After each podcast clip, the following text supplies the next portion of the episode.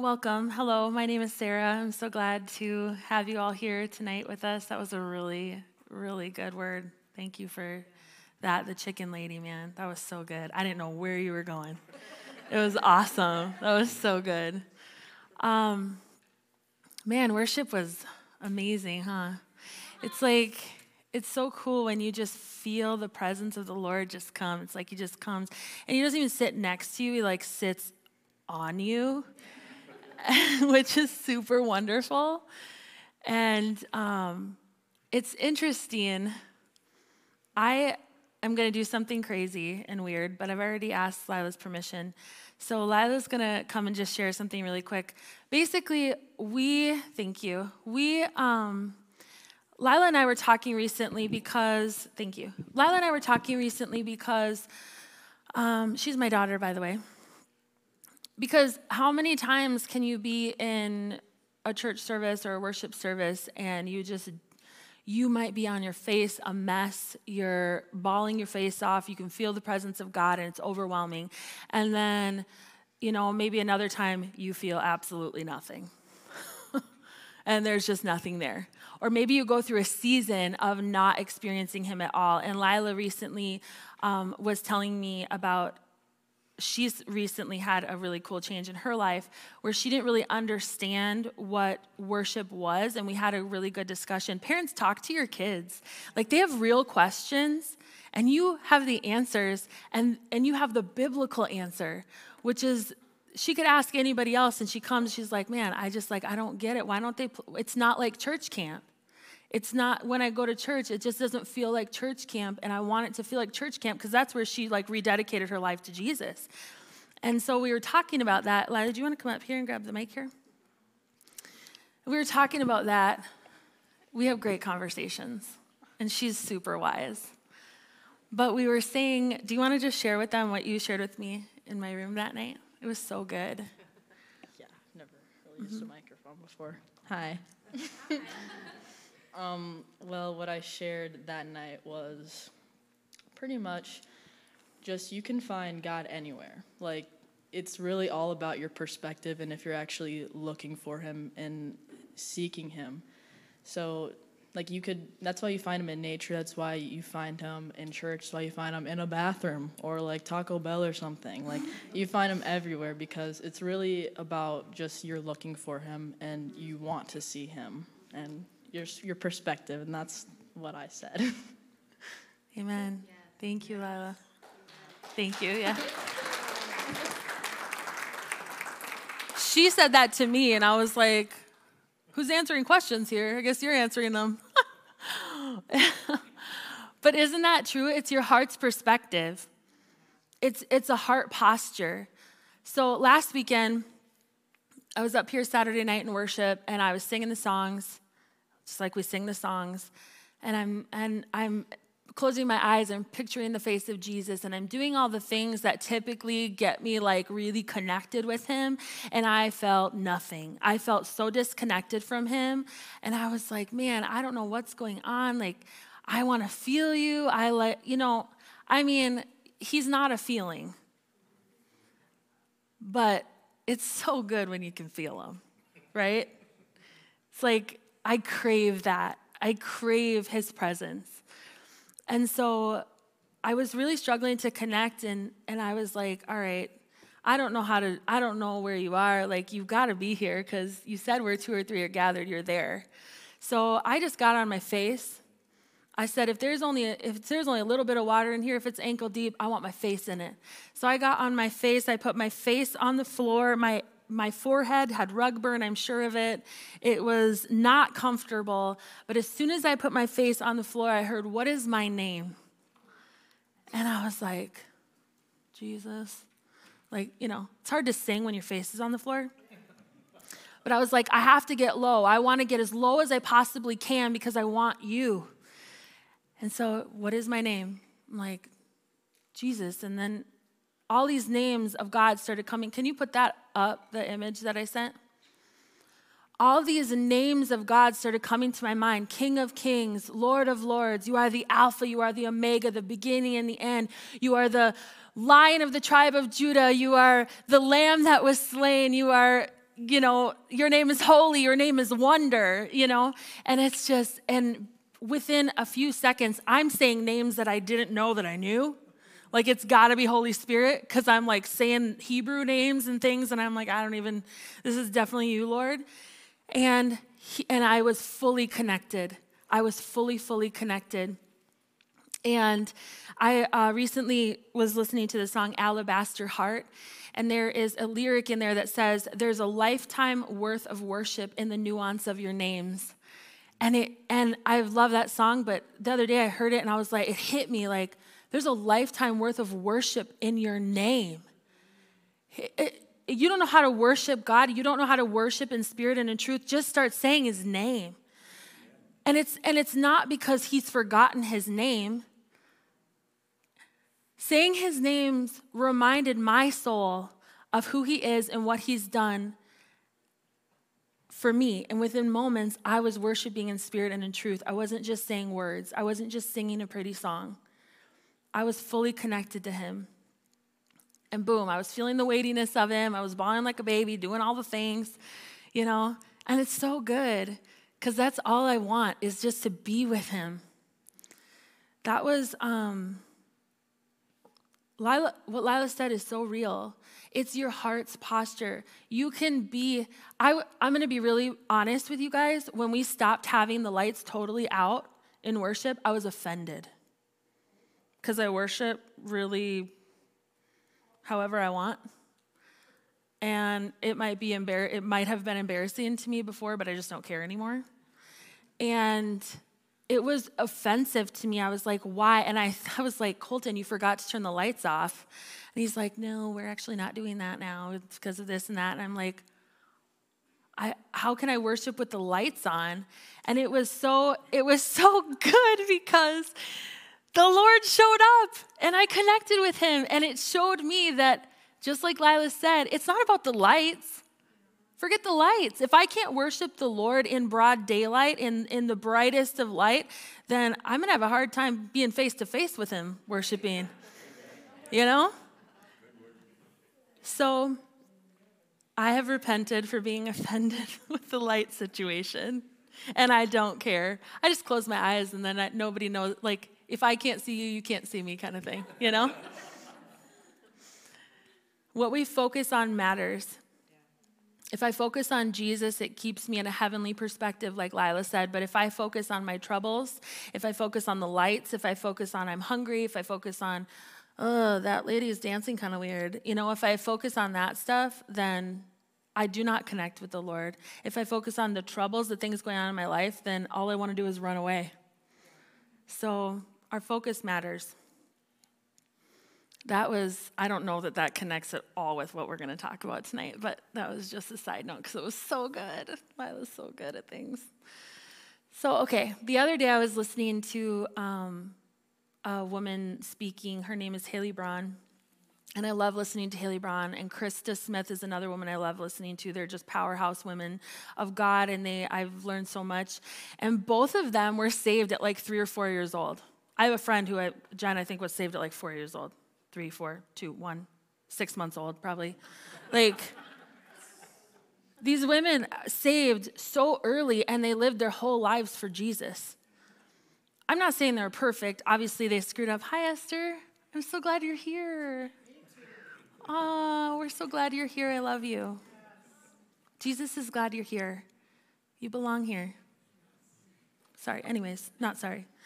Um, yeah, so I'm listening to this beautiful story that she's sharing, and I don't realize it, but her beautiful story is starting to rub these secret areas of insecurity in me. And I'm like, well, that's, you know, like it just, I was like, oh, that's so sweet. But there was some kind of like a, like a, I don't know if it was a shame maybe, it was insecurity. And her, her testimony was rubbing that wrong. She's four years old in her bedroom crying out to the Lord, and I'm like, you guys, most of you know my story. Uh, all the bad things you could ever do, I did them a lot, chased after them a lot. I did not get saved at four years old and spent my whole life chasing the Lord. And then I heard the Lord say, Sarah, don't disqualify yourself. It's so interesting that Mike said that. He didn't know I was going to say this. This is God. But I'm, I'm at work, I'm listening to this thing, in my, and I'm working, and I hear, Sarah, don't disqualify yourself. And then I was like, I had to stop, pull up a Word document, and start writing what the Lord was saying. And He said, You didn't commit your heart to me when you were four years old. You didn't live a life of purity from the moment you were born. But she who has been forgiven much loves much. And that's a heart I can work with a grateful heart, a humble heart a heart that knows the taste of hell and longs to pull as many from its gates as she can. And I realized in that moment that I had been disqualifying myself. I'd been disqualifying myself from what he has called me to do. I've been writing myself off because of all the years that I wasted, being wasted probably knowing the things that I have done and knowing how he suffered because of my sin, knowing that he left glory and paid everything for me to ransom me from the slavery that I sold myself into, he did it all while I was still actively choosing filth. Knowing all of that, I realized that I, something in me had caused me to try to earn my place in him. I was trying to earn I, I'm saved. I've been saved. Most of you in this room are saved. But I was trying to earn the call in my life. I was trying to, okay, think about it like this like you're applying for a new job and you look at the requirements and they're super intimidating. How many times have you done that? Rosie's here. Hi. Oh my gosh, it's such a good night. Sorry. How many times you look at a want ad and you're like, I can't tell you how many times I told people I, I knew Excel long before I knew Excel. I had no idea what Excel was. I still don't really know how to use PowerPoint except for sometimes up there, and that and that's because it's already set up. But like you read these requirements and you're just like, oh crap, I don't qualify, but I'm gonna sure fake it. I'm gonna sure pretend like I know those things, right? So I thought that what the Lord is calling me into, the want, if there was a want ad for it, it would have read these as requirements purity, holiness, perfection in thought, word, and deed. Okay? So I try to prepare myself for what He's calling me into by trying to make myself pure, trying to make myself holy, trying to make myself perfect. But the problem is that every time I slipped up, shame would come at me guilt would come at me. I wasn't perfect in my thoughts. I wasn't perfect. I'm not perfect in my words. I'm not perfect in my deeds. I'm not perfect ever, guys, ever. And I've tried like really hard. So I learned, thankfully, that Jesus is the author and he wrote and designed my calling the missions. He wrote and designed your calling. He wrote and designed the missions that He has for your life, the assignments that He has for your life. And His requirements are not easy, but they are really simple. You must die.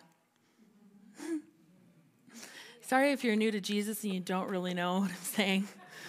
That sounds scary. You must put to death selfish ambition, opinions, attitudes, works, and independence. Put to death your way of doing things, your bright ideas, and your strength. Instead, remain attached to Jesus and therefore alive in Jesus. We, it's okay to be dead because we're alive in Him, right? I now serve His desires, His ambitions, I choose to agree with his opinions, even if I don't understand them, and I look through his eyes at every person and situation, and I leave myself laid down on the altar as a living sacrifice so he can purify my heart and give me his dreams and his ideas, which I promise you are very, very different than yours. I'm not saying that completely, okay? Look, if you like have had a love of music your whole life since you were little, God put that in you, okay? If you've had a love of children your whole life and all you want to do is be with kids and teach kids, God put that in you. That's, that's something He put in you. I'm not saying you have to die to the things that He's put in you. I'm saying, like, selfish ambition. You know, this whole world will tell you to build your kingdom. Build your kingdom, work your butt off, and build that 401k so that you can retire. You'll have your dream wife. Mike has the dream wife. Five beautiful daughters, a beautiful home, a camper for the weekends. You got a couple cars. You've got maybe you got a boat. We don't have one, but that's a dream.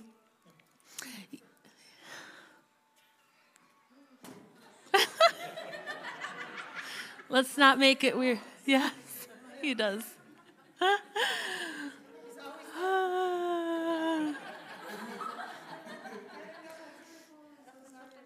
so we try to we try to build our kingdom, you know, and and even even really good people who who by the world standards are really good. They they might have, you know, they work really hard, they save, they retire, they travel the world, they have their spouse, they do all these things, and they're still a void. They're still empty. It's not enough because they're looking to fill something that can only be filled by the one who made you. We have to choose to become fully dependent on Jesus and trust that He knows us so much better than we know ourselves because He really does. I didn't want to have any kids, guys. I wanted no kids. I'm not kidding you. Like when I was really little, I wanted kids. And then I got in like middle school and high school, I was like, never. I'm never having kids. I'm going to wear six inch heels every day of my life for the rest of my life. And I'm going to take this world by storm. I'm going to be a lawyer in New York City. And I'm not going to get married. And I'm not going to have kids. And I'm going to break every ceiling that women have against them. And that's what I'm going to do. And I'm telling you, I've done none of those things. I could try to wear six inch heels, and it hurts really bad. So I'm grateful for God. I wanted zero kids. By the time, I think I had my fifth child when I was like 27 years old. I mean, I had three kids before I, well, I had my th- third one when I, right after I turned 21. I mean, the Lord has way different things, right? And not only that, but I'm like, I want to adopt all the spiritual kids. You guys feel like an orphan? I'll be your mom. Like, for real, I love you. Like, I'm just like, give me all the orphans and I want to love them forever. And I didn't want any kids. Isn't that funny? God's so fun. So we need to trust that He only has the best of intentions for your life and for those you love. Trust that He loves you so much more than you can fathom. And we have to repent every day. Repentance isn't a one time thing when I get saved, it's a lifestyle. And it's something that I do every single day. And I'm not saying, look, I lived under shame and guilt for a long time, and I lived under religion that told me, like, literally, I just walked around like I was filthy rags. I really believed that. You are not filthy rags, okay? If you are in Christ, you are being sanctified and you are being made holy like He is holy. You are beautiful and wonderful, and you are not filthy rags. Your righteousness is Him, and you're in Him. So you get to be the righteousness of Christ. Isn't that beautiful? So, like, you don't have to sit and search and be like, okay, Lord, tell me everything bad that I did today so that I can repent for it and I have to sit and search through every memory that I've ever done so that I can tell you how sorry I am for it and blah, blah, blah. No, no, no. That's not what I'm saying. That is weird and that's shame and that's guilt and that's not Jesus. If you read the Gospels, you don't see any of the disciples doing that with Jesus ever. So thank you, Jesus. But repentance, repentance means to actually turn and to do what Jesus is doing. So, Repentance makes your heart soft and tender. Sorry, I keep all my tissues in here. I became an old lady at some point. Repentance makes our heart tender and soft before Him. It allows us to be humble and grateful, and it allows us to realize our great need of Him. We need Him not just for our eternal salvation, but for everything. You want to be successful at your job? You need Jesus. Do it with Jesus, work with Jesus to be a good parent and spouse, a good friend, a good neighbor, to have love and compassion for people, you need Jesus. Acts 17 25 tells us that Jesus gives us all life and breath and all things. Isaiah 42 5 says that he gives breath. Literally, you need him to breathe, to be alive, right? We need him for everything. And the sooner we can grasp this revelation, the sooner we will be free from striving and toiling and breaking our own backs just for scraps. I don't want to be independent. A branch independent of the vine dies quickly and is thrown into the fire. John 15, I think I gave this to the people. If you want to turn to John 15, uh, verses, starting in verse 4. I love the book of John. You could just read the whole thing. I almost probably sent the whole thing to them. Sorry, guys. All right, verse 4 says, Abide in me, and I in you. Stay, live, abide, okay? Stay in Jesus, and he'll stay in you. As the branch cannot bear fruit of itself unless it abides in the vine, neither can you unless you abide in me. I am the vine, you are the branches. He who abides in me and I in him bears much fruit. For without me, you can do nothing, not even breathe. If anyone does not abide in me, he is cast out as a branch and is withered, and they gather them and throw them into the fire, and they are burned. Trying to do what he's called you to do without him is fruitless. You'll have no fruit. You can't bear fruit without him. Remember, if, if some of you didn't give your life to Jesus when you were four, you might remember what your life looked like before Jesus, when you were independent of him. Think about that fruit. My fruit was rotten. My fruit was selfish. It stunk. Even the fruit that looked good was actually truly about me. It really was selfish. It was really rotten. I couldn't even love my kids, guys. Like, even what I did for them was truly about me. Me trying to prove something to the world. There is no good thing apart from Jesus. The best of me before him was filthy rags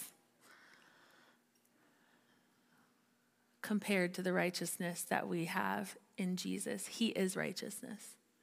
I thought I loved my life. I actually thought that I was really having a good time and enjoying myself. Okay, so last weekend, Mike and I were driving home from church Saturday night, okay? And we actually went to the camper. And so we're driving. This is in the backwoods of Bloomer. And um, yeah, do you know that? She gets it.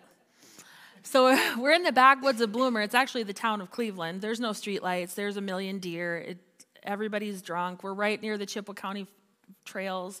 So everybody's on, they just get drunk and drive on their four wheelers. And we used to do it too. Like it's just what you do. You go bar hopping in your in your side by side. And we're almost to the to our campground. We're like we could see the lights of the campground and we come around a curve and there's a, a, a, little steep drop and there's a creek right there. And there was a car in the creek upside down. And mike being a superhero he like i i did not see him put it in park he somehow pulled over, put it in park, said, call 911. And he's he ran into the water. He's in the water, ripping the door off this car, trying to make sure that there's no because if there was people in it, their heads were in water. Like, and I'm just like, I, I, where's my phone? so I call 911 and we wait in the, uh, there was nobody in the car. There was a baby seat in the back seat, and we had seen this this young man, he must have been like 25 years old. We saw him with his fiance earlier in the day. We had gone and had lunch up at the lodge, and he was there with his fiance, and they have a newborn baby. And we knew it was his car because his hoodie that we saw him wearing earlier was in the car and so we were like oh my god so mike's looking in the in like the area around looking for a baby looking for a woman looking for anyone anyways we saw one set of footprints wet footprints walking this must have just happened and so when the deputy got there, we told him everything and we let him, he followed us in our car up to the lodge where he asked us to wait. So we were waiting. Here's the guy. He's very, very drunk. Uh, again, he's like 25, and his parents are there. His parents camp at our same campground. So his, and it was a Halloween party, a costume party at the bar that night. So uh, there's, you know, 100 people all drunk in their costumes. Here's his mom, like wasted, trying to talk to the police and whatever. And they pulled an ambulance came up, was checking him out. And we're just kind of waiting there because we're like, he wants us to wait. And we're like, should we pray for him? Like, what should we do here? And and now there's just people coming out of the bar. So now there's like 30 people behind us. There's a group of people up here with him. And we're like, this is what do we do? And suddenly Mike looks at me and he goes, I do not miss this at all. And it was like, it hit me like this was us. Not even that terribly long ago. I, how long have we not been drinking? It's, I mean, I would say five years ago, that was probably us. Less than that, maybe four years ago. That was us getting drunk at that bar. But all these people are wasted, falling over themselves. This young man, we're hearing him tell the police how he had gotten in a fight with his fiance and he had taken the car and drove and he and he crashed it obviously.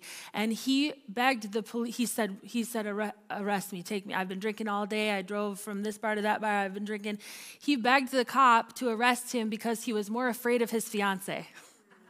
He said, I'm more scared of going there and seeing her than I am of going to jail. Please take me to jail. but do you think that young man wants this for his life, or is he just trying to have a family? He's just trying to do what he knows, and he's trying to be a good person. He was trying. He wasn't trying to hurt anybody. He wasn't trying to, you know. But it's like uh, in our best efforts, we fail.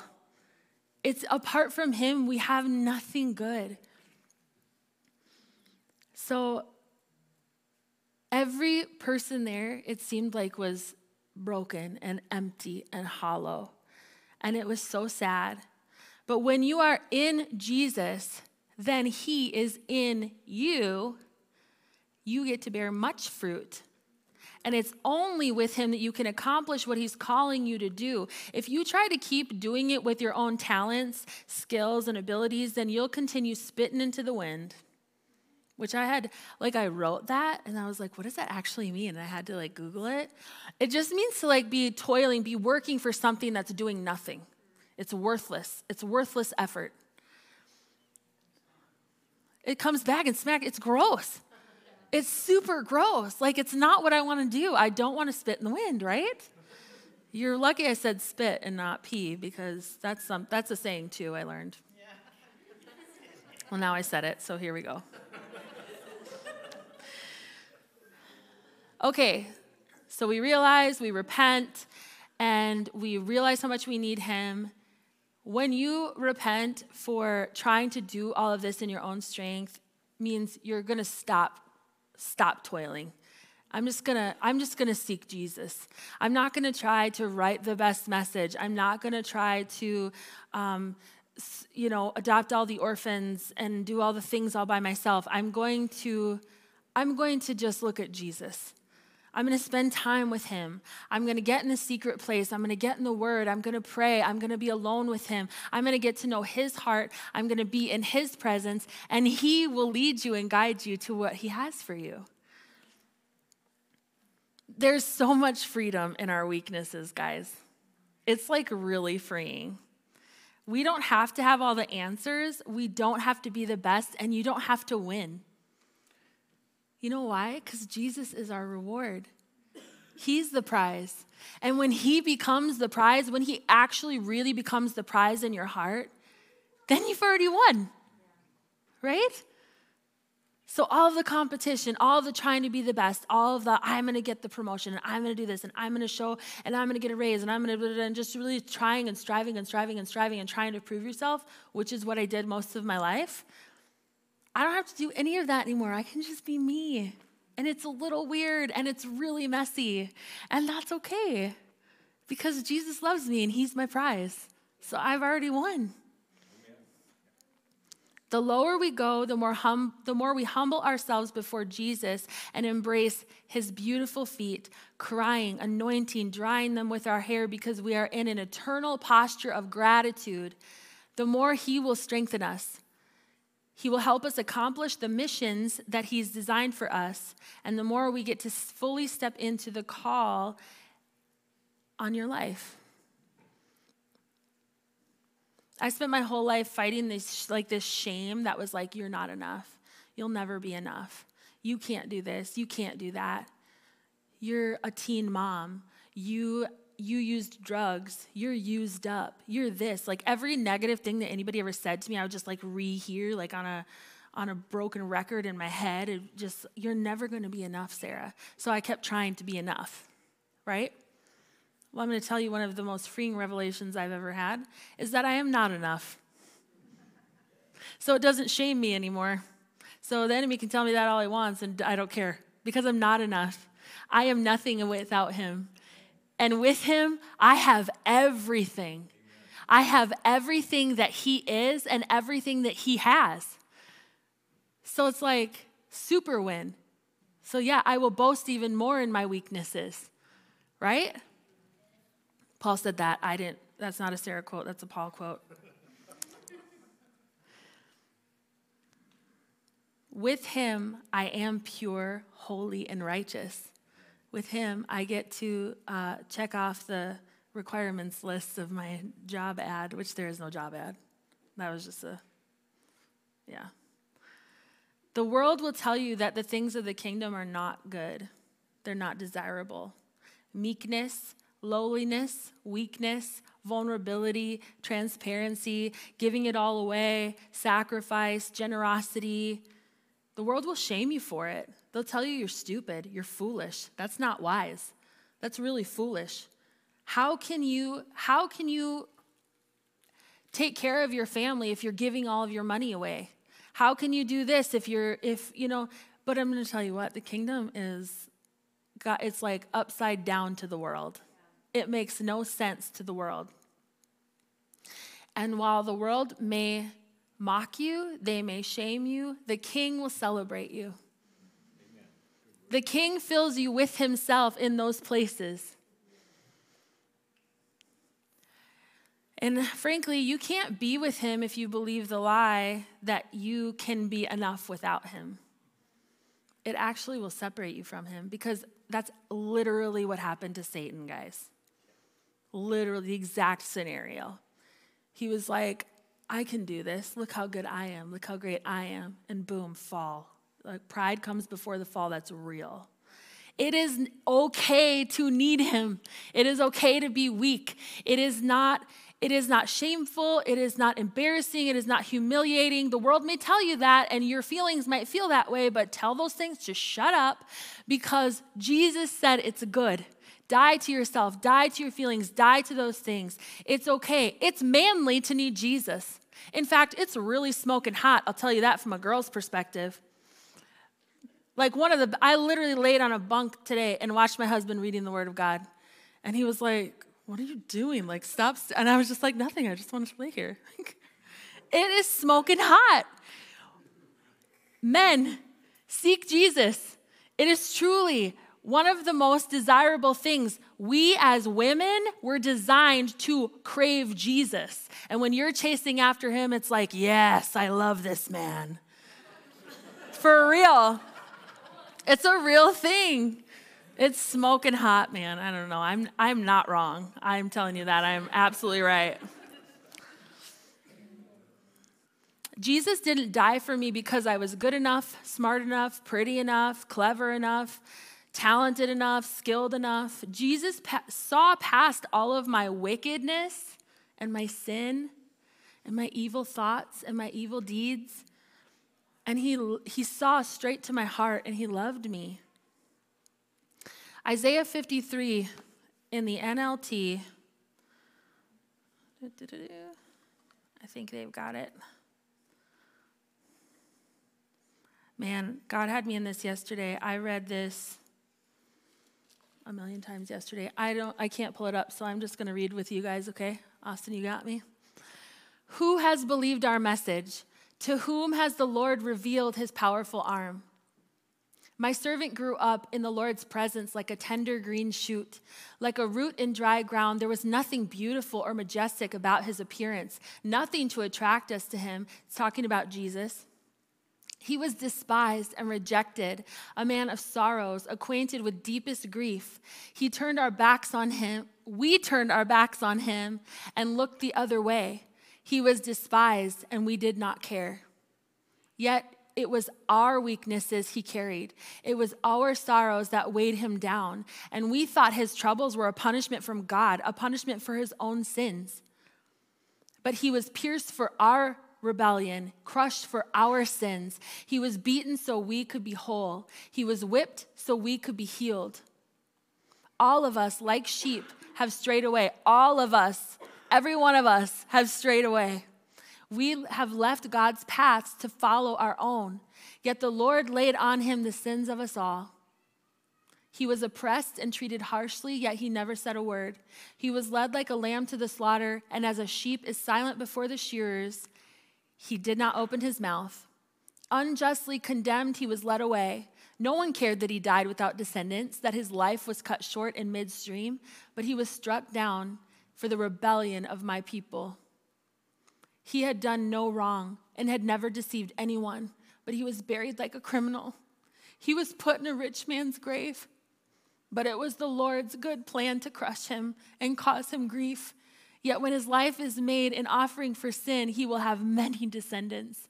He will enjoy a long life, and the Lord's good plan will prosper in his hands. When he sees all that is accomplished by his anguish, he will be satisfied. And because of his experience, my righteous servant will make it possible for many to be counted righteous, for he will bear all their sins. I will give him the honors of a victorious soldier because he exposed himself to death. He was counted among the rebels. He bore the sins of many and interceded for rebels. That's it, I think, right?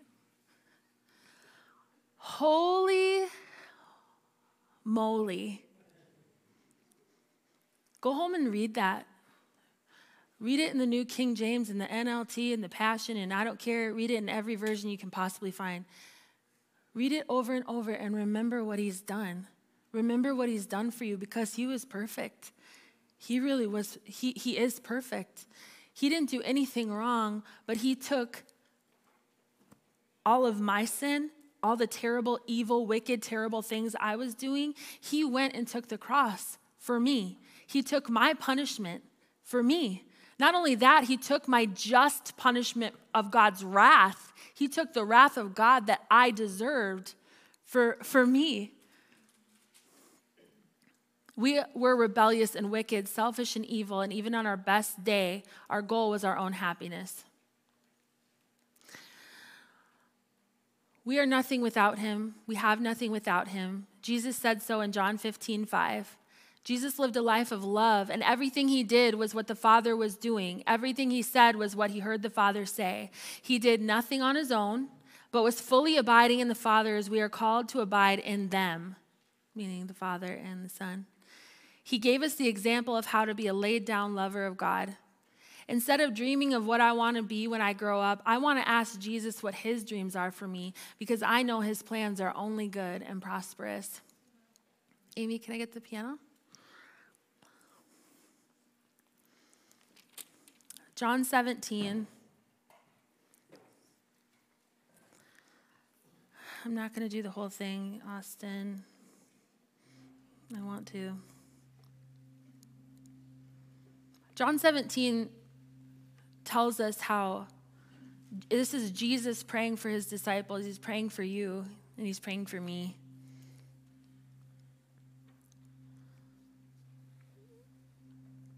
And he's saying basically, they get to be in us and we in them as I am in you and you are in me. Jesus and the Father are one, and now we get to be one with them. So we don't have to do it on our own. We don't have to strive. We don't have to toil. We don't have to try so hard.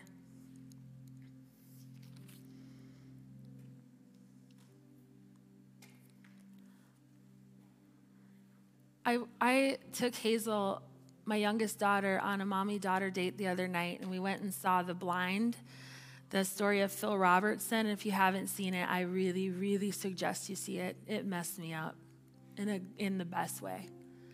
See, Phil didn't get saved at four years old either. He's, he wasted his life on, well, most, most, much of it on drinking and women and betraying the people that were closest to him. He rejected God over and over, but don't you know that Jesus has this beautiful, zealous, passionate way about him that he won't give up on anyone? He didn't give up on Phil. He certainly didn't give up on me, and he hasn't given up on any of you. And there's nothing that you've done. I don't care how horrible you believe it is, none of it is too big for him, and none of it is too much that the cross didn't cover. Today, Phil Robertson is famous for a TV show, his bird calls, but mostly his faith in Christ. He's given everything to Jesus and he allowed Jesus to do what he wants with his life. And if you see that movie, you'll really see, you'll love Phil Robertson. You really will.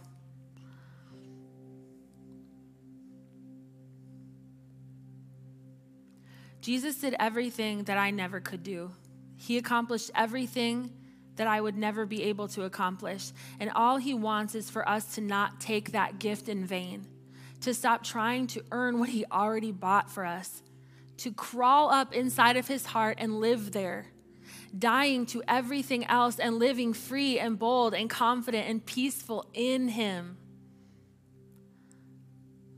Galatians 2 18 says, For I, if I build again those things which I destroyed, I make myself a transgressor. For I, through the law, died to the law that I might live to God. I have been crucified with Christ. It is no longer I who live, but Christ lives in me. And the life which I now live in the flesh, I live by faith in the Son of God who loved me and gave himself for me. I do not set aside the grace of God, for if righteousness comes through the law, then Christ died in vain. If we go back to works and trying to earn the call that he's put on your life, trying to earn anything that he's that he's given you, then we're rebuilding what was already torn down and we're in sin. If being good was enough, if, was, if it was even possible to be good, then Christ dying on the cross was in vain. Don't treat his sacrifice like it meant nothing. Let's live like the cross actually accomplished all that it did. The cross reconciled you to your Father. It broke the power of sin in your life it defeated death and hell. It was the propitiation for you and took the just wrath of God in your place. It gave you new life. It forgave all of your sins, past, present, and future, adopted you as children of God. You are no longer an orphan. You are now seated in heavenly places, living in two places at once. Yeah, that'll blow your mind. All healing of all disease ever all of it. Sanctification, making you pure and holy as He is holy. And Jesus bore all rejection, hatred, grief, and sorrows on that cross for you. I'm going to tell you something that's going to blow your mind, I hope, because it blew my mind. And then we're going to pray. I had this revelation when we were in Florida, and I told Pastor Shar, and she was like, Yeah. So, I mean, like, she must have got it a long time ago. She's so much smarter than me. It's fine. It's good. It's good to have your leaders be smarter than you. So, in the garden, Adam was alone. I mean, he was with God, right? But he didn't have Eve yet. And, and God said, It's not good for him to be alone. He needs a suitable partner. So, he put Adam to sleep and he cut open his side, and Adam's wife was birthed. His bride was birthed from his side. This was prophesying about Jesus many, many years later, who on the cross would be stabbed with the spear in the side, and blood and water would pour out, and the church would be born. His bride would be born from his side. So here's what really blows my mind, guys.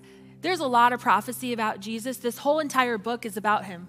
The whole the whole thing. Everything is about him.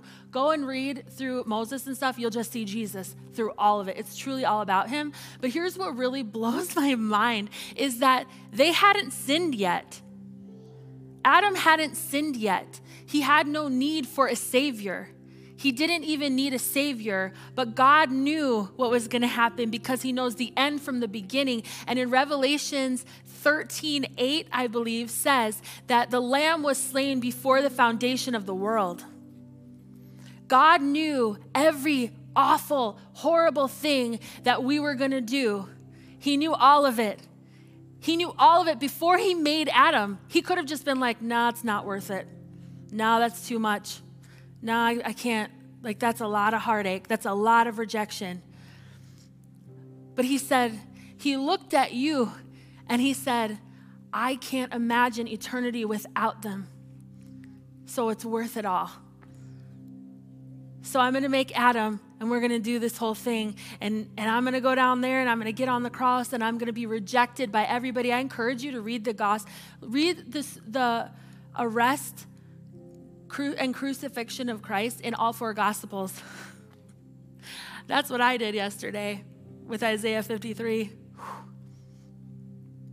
the amount of rejection, mocking, the spit in his face, it'll mess you up. Do it on the floor because you're just going to cry down there, anyways. I was always told that Jesus um, on the cross, by, like medically, he died of asphyxiation, but recently I heard that not to be true, so I had to research it because I'm a researcher.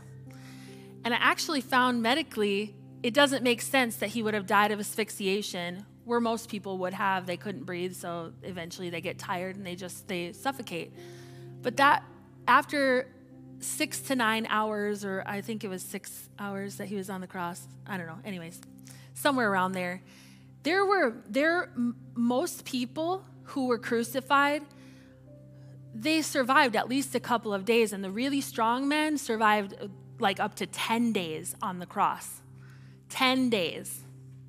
And Jesus died after like six hours.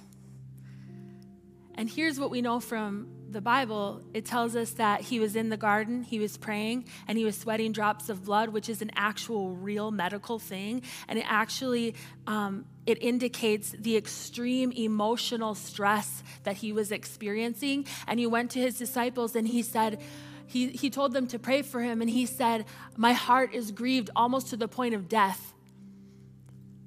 There is a very rare heart condition called something. I printed it, and our, our printer ran out of paper, and I don't have internet. So it's cardio something apathy. Look it up, it's real.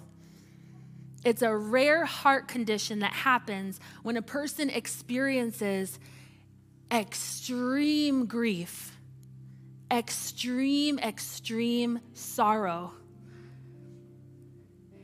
it causes the heart to actually fail.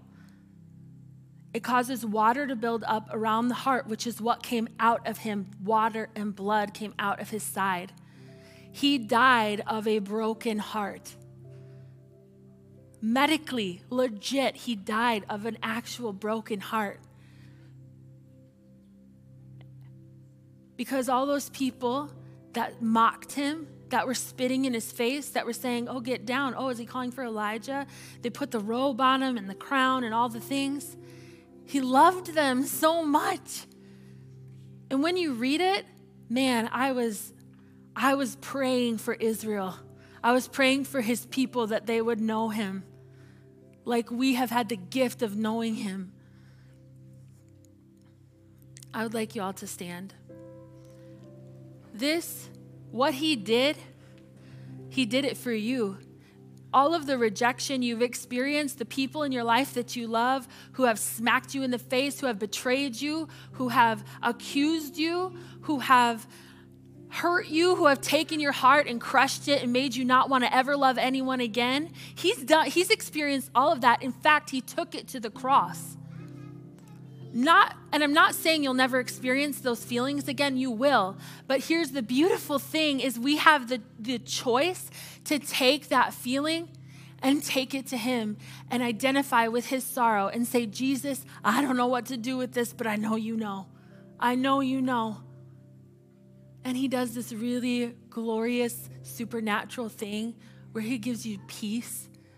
For that sorrow he gives you joy. He'll give you dancing and He gives you eternal acceptance. And frankly, if every single person in this room rejected me, if every person in the whole world rejected me, it would really hurt, guys. Let's be honest. But if if he accepts me, that's enough. And he does. So I want you to hold your hands out and close your eyes, and I want you to think of Jesus. This is my secret tip to like how to connect my heart when I'm praying or worshiping is I literally imagine the face of Jesus. And sometimes I think about the cross, sometimes I think about the whipping post. The other day I had an image in my mind of the wrath of God being poured out on his back for me. But think about Jesus. He's the lamb on the throne. He's already he's already done everything. It is finished. There is nothing left for us to do. When you give him your whole heart and just seek intimacy in him, all of the works and all of the things he has for you will come as an overflow you'll just want to do it because you love Him and you'll do it with Him. So you'll have all you need. Lord, we love you and we're sorry that we have tried to earn what you already paid for. We're sorry that we're trying, we have tried to be good enough, be smart enough, be clever enough, be strong enough. We're sorry that we have tried to create our kingdoms. We've tried to build our lives. We've tried to do all of these things that are all on sinking sand, God, and we're just spitting in the wind. We're tired, Lord. We're tired of spitting in the wind, and we want to be truly with you and in you. So, God, we give you today our kingdom. We give you our crown. We give you our ideas and our opinions, and we give you our striving. And we just want to sit at your feet, Lord. We just want to be in you and you in us. We just want to fall in love all over again. We just have to be with you in your presence. And like Moses said, God, if you don't go, we, we don't want to go. If you're not doing something, we don't want to do it. We want to do what you're doing. We want to be where you are. And regardless of what that is, God, we say yes to you. Before you ask, we say yes. So if you're calling us into the marketplace, if you're calling us to be an accountant, we say yes. If you're calling us to start a daycare, we say yes. Whatever you want. If you're calling us to go work in a prison, we say yes. Lord, we want to be where you are, wherever that leads us. Thank you, Jesus, for the cross. Thank you for taking and doing what we could never do. Thank you that we can boast in our weakness, that we can be weak that we can be not enough because you make us enough. You are the prize, Lord. Help us to lay every other treasure before you and let you become our prize. Holy Spirit, help us, help our hearts to truly embrace Jesus and only Jesus because He is the only way. He is the way, the truth, and the life everlasting, and there is no other way except through Him. We don't want any other way. Lord, we love you. We give you everything tonight, God.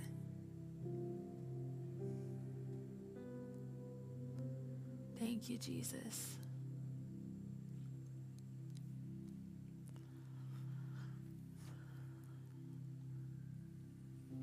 So, if I could have the ministry team come up here If you have not given your life to Jesus, or maybe you did and you kind of took it back, or maybe you did and you've actually been walking in your calling, but you've been doing it on your own, then, and if you would like extra help, extra prayers for that, maybe you don't even know what to pray or how to pray, then come forward and let us pray with you. There is so much power in, a, in, in somebody praying with you.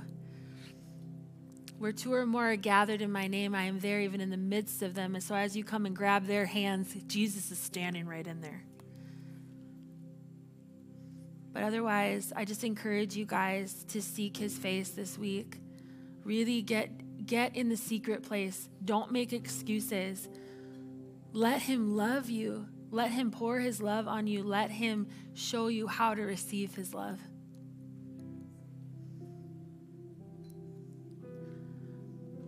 Thank you, Lord. All right, have a good week, guys. Come get prayer for anything you could possibly need.